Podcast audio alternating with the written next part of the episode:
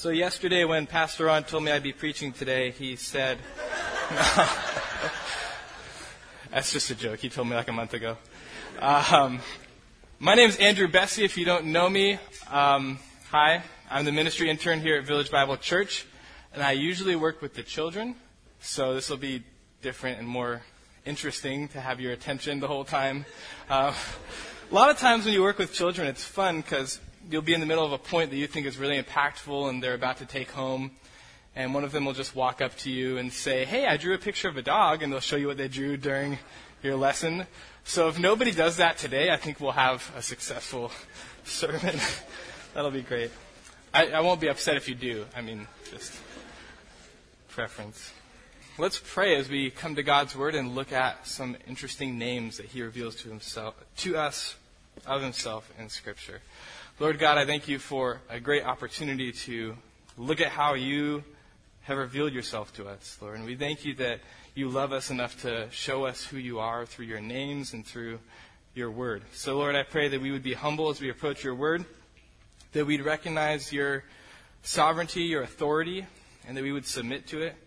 Lord, uh, we understand that as we approach your word, that you are the one speaking. So, Lord, I ask that I would get out of the way. I ask that anything I do that would distract from your word would be forgotten and uh, that you'd be remembered. So, Lord, please speak to us today through your word and through these names. In Jesus' name. Amen. If you haven't been with us, this is not a normal Sunday. We don't usually send people off, although it seems like we do that now almost every week. Uh, it's a joyful thing and a sad thing, and a lot of emotions go through it. Um, so if you cry during my sermon, I understand that that's probably not about me. So that's, that's okay. You're welcome to do that. We're in the middle of a series on the names of God. Pastor Ron talked about in one of the first weeks that names have importance, they have significance. They represent role, authority, uh, especially when God uses them, they represent something about his nature and something about the innermost part of who he is. Pastor Ron mentioned in the first week that we're going to go over over 100 names of God in this series. And it's my belief that we're doing 55 of them today. Uh, though we do have several names for you, but we're not going over 55. I think we have about seven. My number could be off. I wasn't great in math in college. So that can happen. On a serious note, the weight of these names is important. It's significant.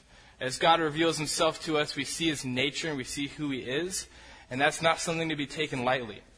The name of God is something that should be approached with fear and trembling. I want to be careful to represent God well. I understand that I will not represent him fully, but I will do my best to be faithful to what he has represented and presented in Scripture. There was over a thousand verses that I looked at to prepare for this, and I had to cut a lot of them. And I told Pastor Andrew yesterday that it doesn't really feel Christian to be cutting verses when you're preparing for a sermon. Uh, how do you decide what's significant and not significant in God's Word? Um, so I, I, pulled what I thought, and through prayer, was the most important, and impactful verses on uh, these names. And you can see other places in Scripture and do study on your own on these names, and that's a great thing that I encourage you to do because these names are all over Scripture. So go ahead and do that on your own after today. Not during, although if you do it during, please don't tell me in the middle. That would be appreciated. The first name we're going to look at today is the Holy One of Israel, Kadesh Israel. I butchered that, I'm sure. But it's the Holy One of Israel. This holy name of God is something that should be taken very seriously. It emphasizes his uniqueness, his otherness.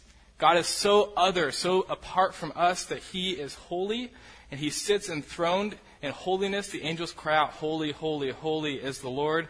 We sing a lot about that today, and I thank Josh and the worship team for leading us in worship through that today. Holiness is grounded in God's very nature. It's who He is. He is holy. He is set apart. He is fully other. He is above and apart from the world that He has made, and this is not a fluffy, easy, apple pie in the sky type of thing not something to be taken lightly. God's holiness is a very, very serious thing. Uh, Hebrews 10:31 says that it is a dreadful thing to fall into the hands of the living God. It's a dreadful thing to fall into the hands of the living God, and this is because of His holiness. This is because of his perfection and our lack of perfection. You'll see in your uh, worship notes um, that 2 Kings 19:22 is where we're drawing from to start off here. 2 Kings 19:22.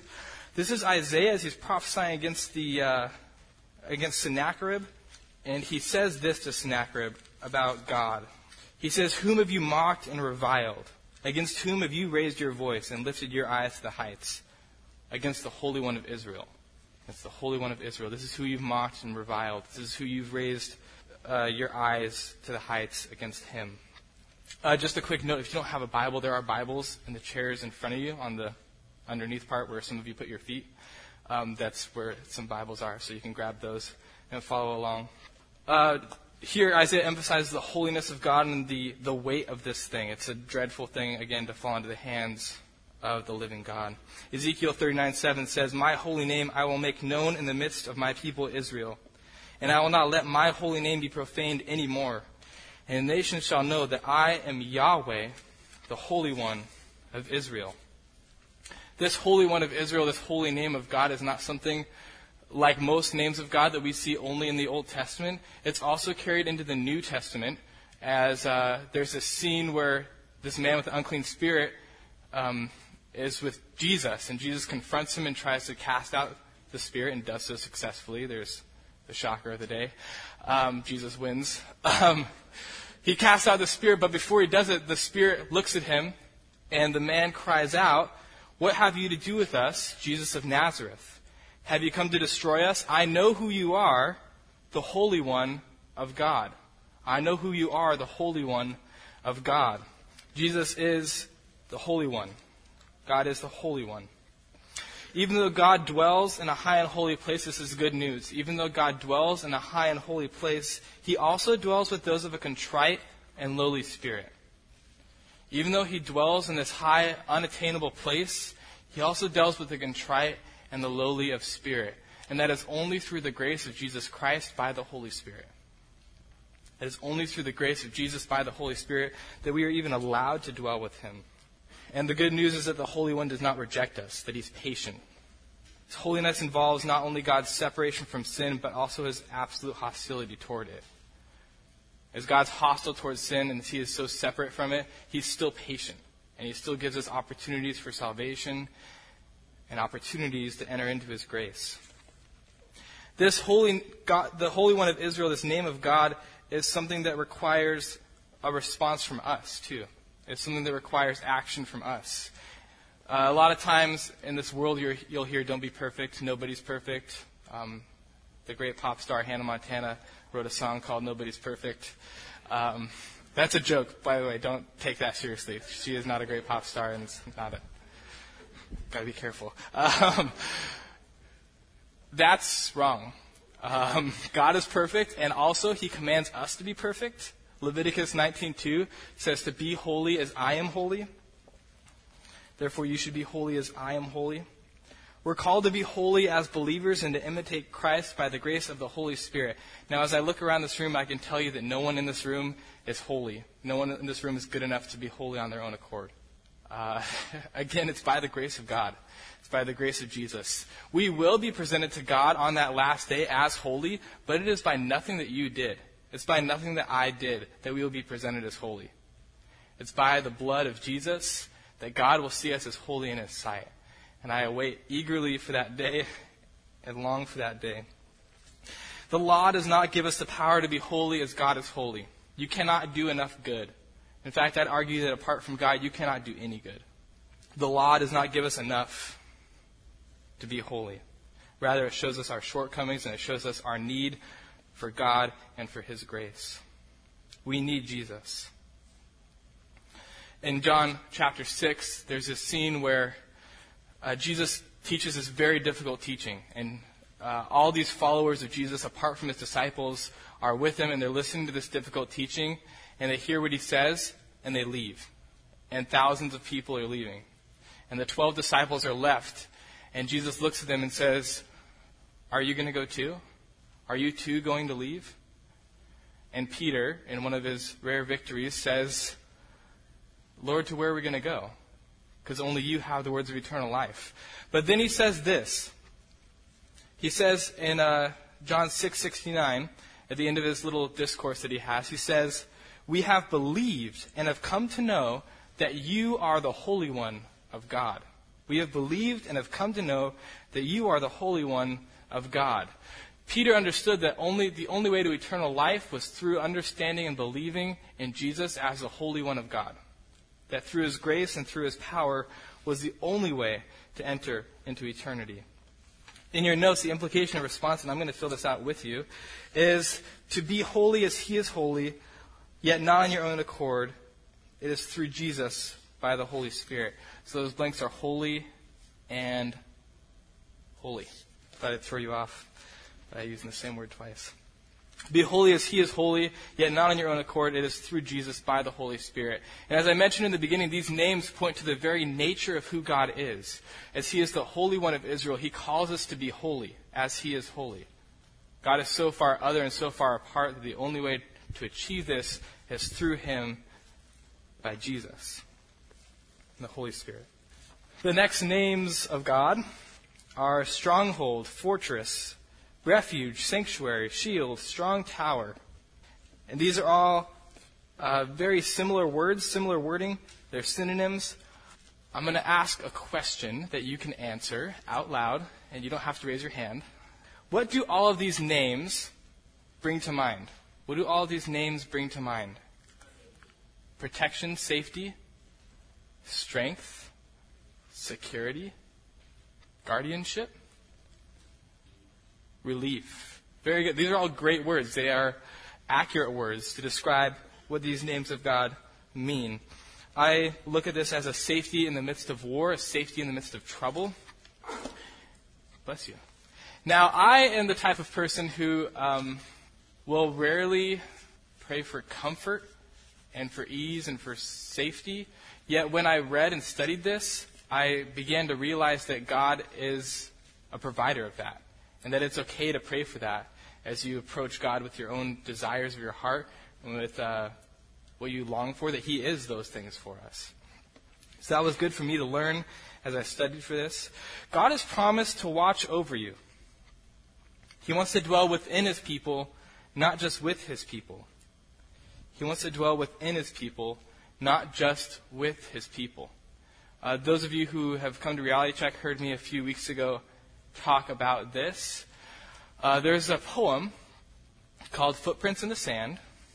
It's a great poem, um, but I think it's a little off. So this poem, it goes, this guy is walking on the beach of life with God, and they're, they're looking at his life, and he sees two sets of footprints, and God's talking about how he's been with him all along, and there's two sets of footprints in the sand, and then they get to one set of footprints, and the guy looks at it and says, Where did you go? And God says, Where you see one set of footprints, I was carrying you. And that makes us all warm and fuzzy and uh, feels good and sounds great, but I can tell you that that's not enough. It's not enough for God to just be carrying you, because through the Holy Spirit, God is indwelling you. So where you see one set of footprints, that is you with God indwelling. God just carrying you does not give you the intimacy of someone who indwells you and knows everything about you.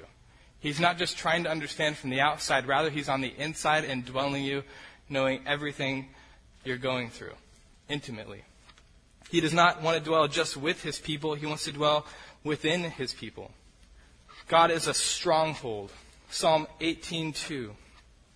The Lord is my rock and my fortress, my deliverer, my God, my rock in whom I take refuge, my shield and the horn of my salvation, my stronghold. David wrote that psalm as he was rescued from Saul and rescued from his enemies. And he, in that moment, understood what it meant that God was a stronghold. He understood what it meant that God was the one who would deliver him, who was the one he could go to and run to. Fortress, Psalm 91, 1 through 2. He who dwells in the shelter of the Most High will abide in the shadow of the Almighty. I will say to Yahweh, my refuge and my fortress, my God in whom I trust. This fortress language gives us a language of trust, a language of a place to go to, to run to, to be safe, to be comforted. Refuge, Jeremiah 16:19. O Yahweh, my strength and my stronghold, my refuge in the day of trouble.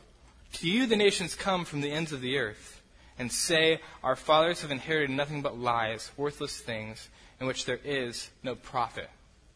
This is Jeremiah speaking of the future restoration of Israel, as he says, One day when this will be all restored, you can look to God as your refuge. Even now, you can look to God as your refuge. Everything's going to be brought back together. Understand that He is the one in whom we can trust. He is also a shield. Psalm 119:14 says, "You are my hiding place and my shield. I hope in your word." You are my hiding place and my shield. I hope in your word. He's also a strong tower. He's also a strong tower. Uh, Proverbs 18:10, "The name of Yahweh is a strong tower. The righteous man runs to it and is safe." The righteous man runs to it and is safe. In times of trouble, that is where the righteous run, is to Yahweh, who is our strong tower. Implication response To where else should we run? To where else will we run in times of trouble? God alone is our refuge. To where else will we run in times of trouble? God alone is our refuge.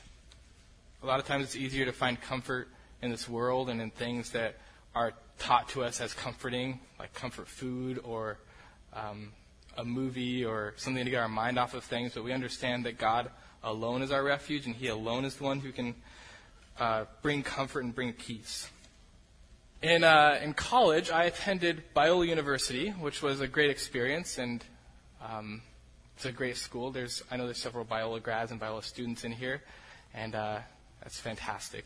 It's a great school. I, uh, my last semester, I had this class where I ended up probably arrogantly challenging the professor a lot and probably being wrong a lot. And so after classes, I'd stay and apologize for challenging during class and for being disrespectful. And it ended up forming this relationship with him where I was able to talk to him about uh, different things in life. And, and one time I was walking around campus and I saw him and I said, Hey, I'm going to start children's ministry, and I know that you did that. Is there any way that I can meet with you and get some insight about what it's like to do children's ministry? He said, Yeah, of course, I'd love to meet with you. So I met with him, and uh, we ended up growing this relationship of like a mentor mentee relationship, and, and uh, he ended up asking me to work for him as his TA. And I was stoked because I honestly was not the best student in any class that I was in. I worked hard, I studied hard, did my best, but there were people better than me, and I accepted that. So to be asked as a TA was pretty cool. I'm like, this is awesome. Like, I definitely didn't deserve this. God is the one who's providing. So I started to work for this professor. And uh, over time, we'd I'd run things by him, and we'd get closer, and uh, he'd ask me to do different things like give out exams and to uh, come meet with him and go over tests and papers. Uh, during spring break of this year, uh, as soon as spring break was over, I received an email from Biola University that my professor had been mutually let go by the school. And I was told that I was not allowed to have contact with him, and um, for several reasons, that was a good thing. Uh, so I was left with a lot of questions. And I understand God's sovereignty. I understand His authority. So boldly I prayed three faithless prayers, I think, uh, in that I asked God to provide some answers or someone to talk to. Um, I, I asked for another mentor, and I asked for another job.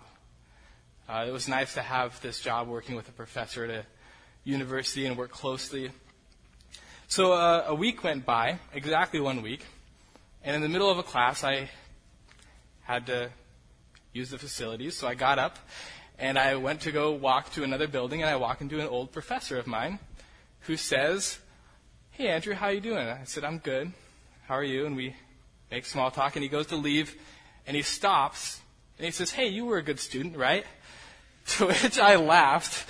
I said, "I said, yeah, I guess."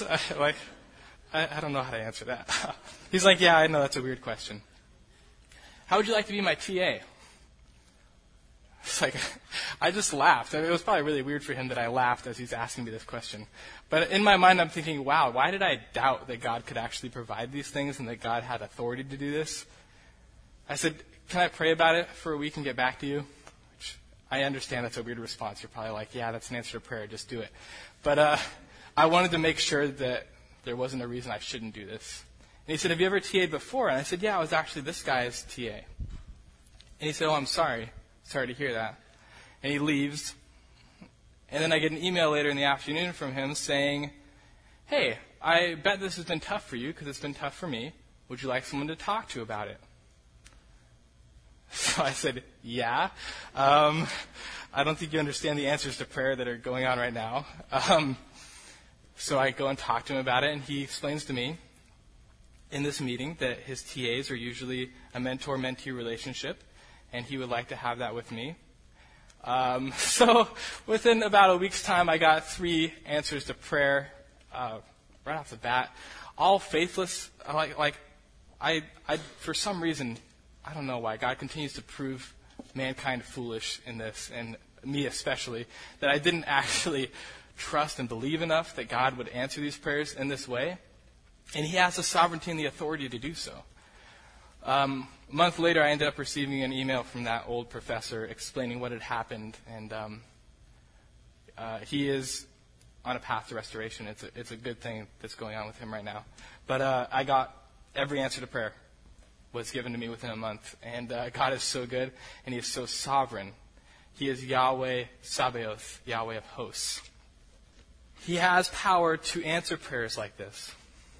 His names point back to who He is.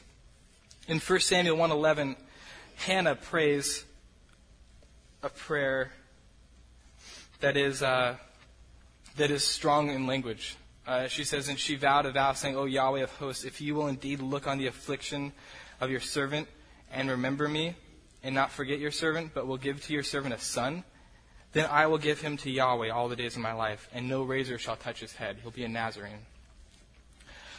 Uh, I will give him to Yahweh all the days of his life. Uh, Yahweh of hosts is an interesting name of God. It does not mean that he is in charge of hospitality, although he is. This is not what this name means. Um, Yahweh of hosts. Uh, it, it, host refers to, if you think back to the birth story of Jesus and the heavenly host of sing, um, you'll probably remember in Linus's voice this part. Um, but the heavenly host appear, right? That's, that's the idea here, is that Yahweh is Yahweh of hosts. He's God in charge of uh, this great power. This, it's, it's, a war language. Angel armies. Uh, host means an army or an organized group. And this is a positive thing, but like His holiness, it can also be a negative thing. And I'll, I'll walk through that with you. This is a positive thing. First, uh, His name reveals what He's like, it reveals how He acts and interacts with his people, and how his people are to interact with him. In Psalm 69 6, it says, Let not those who hope in you be put to shame through me, O, Yah- o Adonai Yahweh of hosts. Let not those who seek you be brought to dishonor through me, O God of Israel. It speaks to his power, to his sovereignty, and to his control over all creation. In 2 Samuel 5:10, we see uh, David starting to rise to power as God had promised through this anointing. And David starting to come and uh, take on this kingship that God has promised. And it says David became greater and greater. Why? Not because of his own authority, not because of his own power and skill, but because Yahweh of hosts was with him. It says, For Yahweh, the God of hosts, was with him. Pastor Andrew read and talked about a little bit last week uh, the story of David and Goliath. And in that story, when David challenges Goliath, you'll remember him, Pastor Andrew, last week talking about how he was jealous of the name of God and he uh, was angry over the way God was being treated. The wording David uses, it says, David says to the Philistine, You come to me with a sword, with a spear, with a javelin, but I come to you in the name of Yahweh of hosts the God of the armies of Israel, whom you have defiled. That's a weighty response to Goliath. And if Goliath understands what that means, he should be shaking in his boots. All of creation serves His purposes. All of creation serves God's purposes. Uh, there's no exception to that rule. Um, and I know that you might not believe it sometimes, especially with political things going on. I might not believe it sometimes or, or trust this truth that all of creation does, in fact, serve God purposes. He is Yahweh of hosts, He's in charge of everything. Uh, when Jesus is arrested, he mentions in Matthew 26:53, he says, "Do you think that I cannot appeal to my Father, and he will at once send me more than 12 legions of angels?" Do you not think that I can appeal to my Father, and he'll at once send me more than 12 legions of angels? Says, Yahweh of hosts is in charge of this. He's, he has this power and the ability to do this. No matter what, God is still on his throne. No matter what, God is still on his throne. He is still reigning. Uh, America does not define who is sovereign and who is in charge. God defined that at the beginning of creation. And he still sits on his throne. And he still reigns. And he's still sovereign. Isaiah 14:22 through 24 and 27. I will rise up against them, declares Yahweh of hosts, and will cut off from Babylon name and remnant, descendants and posterity, declares the Lord. And I will make it a possession of the hedgehog. And I will make it a possession of the hedgehog and pools of water, and I will sweep it with the broom of destruction, declares Yahweh of hosts. Yahweh of hosts has sworn, As I have planned, so shall it be. And as I have purposed, so shall it stand. For Yahweh of hosts has purposed, and who will annul it? His hand is stretched out, and who will turn it back? The beginning is Yahweh on the remnant of Israel, and how, um, how his authority is going to protect them and going to uh, rescue the remnant.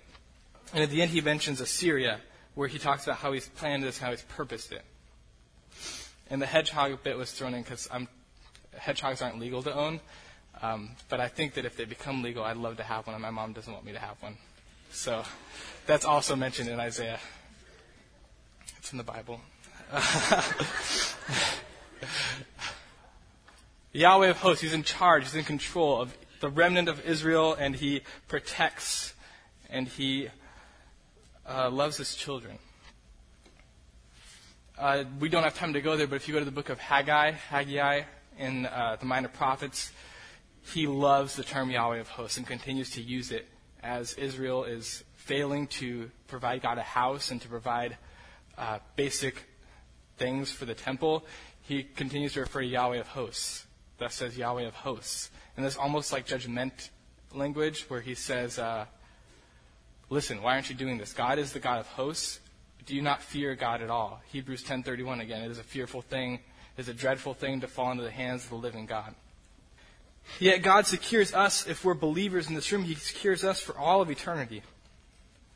Again, this Yahweh of hosts is another way of saying, in a way, God of the angels. It's another way of saying God of the angels. In 2 Kings 6, 15 through 17, um, yeah, 2 Kings 6, 15 through 17, we kind of see this displayed. 2 Kings 6, 15 through 17. We see this displayed. Uh, this is Elisha as he's going out uh, to battle the. Uh, he's going out to battle the king of Syria, and this is what happens. It says, "The servant of the man of God rose early in the morning and went out. Behold, an army with horses and chariots was all around the city, and the servant said, Alas, my master, what shall we do?" He said, Do not be afraid, for those who are with us are more than those who are with them. So he goes out and he sees all these chariots and all these horses, and there's two guys, and he says, Alas, my master, what shall we do? And Elisha says, Those who are with us are more than those who are with them. Now, if you're this man, you're probably thinking, This guy's crazy. Right? What, what is he talking about? I don't see anything. So Elisha prays, O Yahweh, please open his eyes that he may see. So Yahweh opened the eyes of the young man, and he saw, and behold, the mountain was full of horses and chariots of fire all around Elisha. Uh, the story goes on from there, but the point that I was trying to illustrate was that this God of angel armies, this God who is Yahweh of hosts, uh, there's more going on than we see.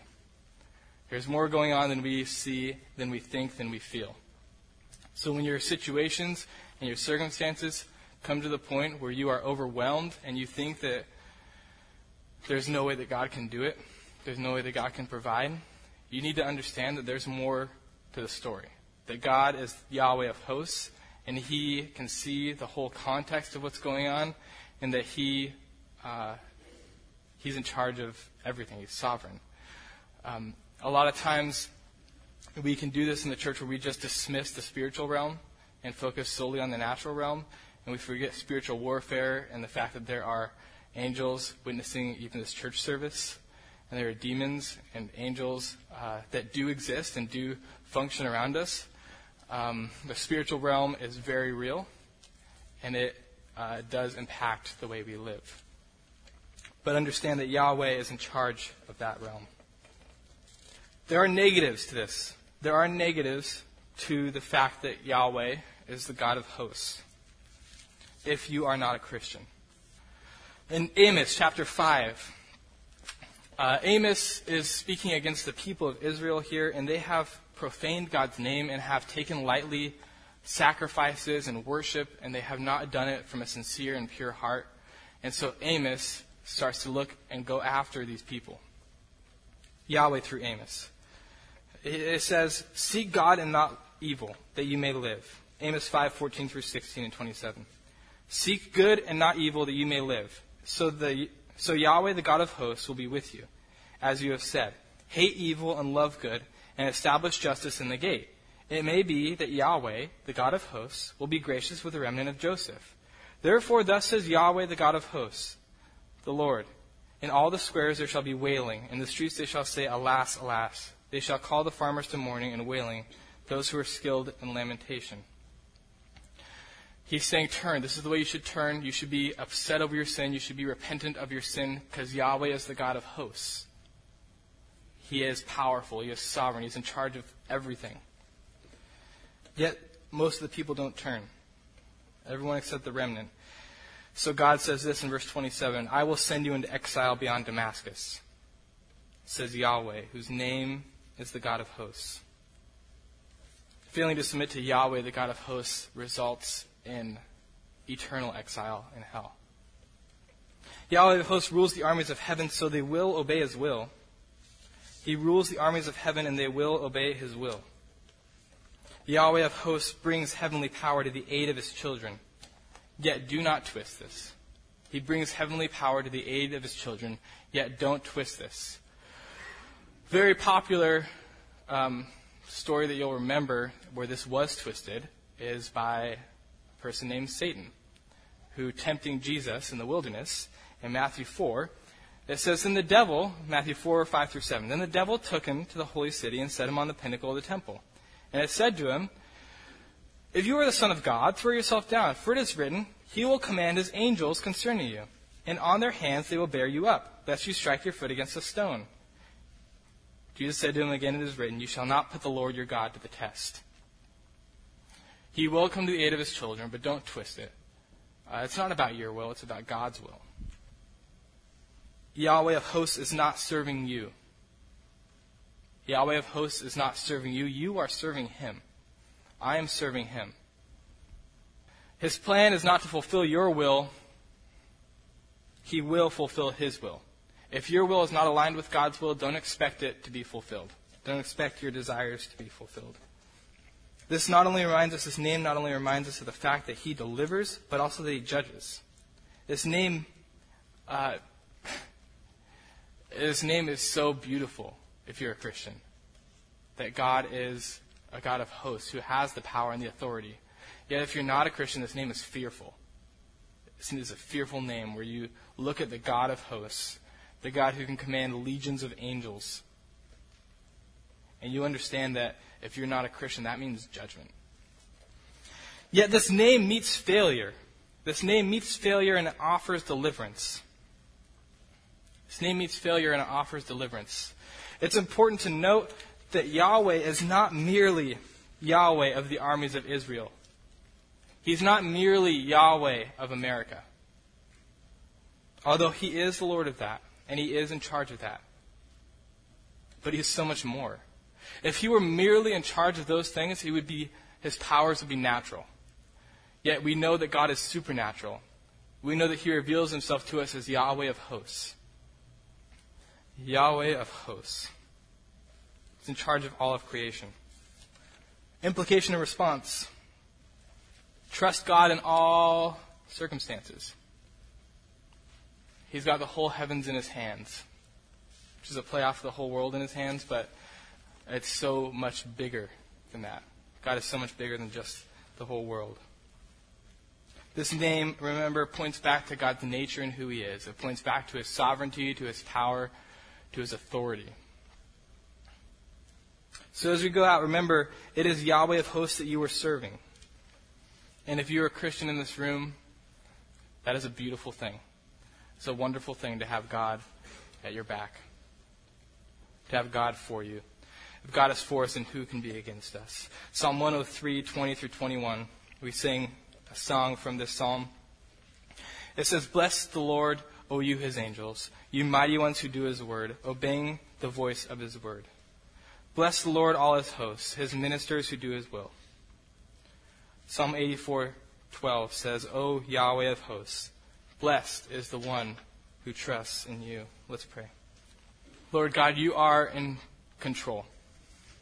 And we understand that and we feel that. We know that we can do nothing apart from you. We know that if your word abides in us and we abide in you, that your will will be fulfilled. So, Lord, I pray that we would submit humbly to you, that we'd understand your authority, and we'd understand your dominion over this world and over us. Help us to honor you. Help us to be holy as you are holy. Uh, help us to run to you as our stronghold and our refuge. And help us to understand that when things are tough, that you are Yahweh of hosts. Your authority doesn't have boundaries. So, Lord, be with us this week and help us to glorify you as we go out from here. In Jesus' name. Amen.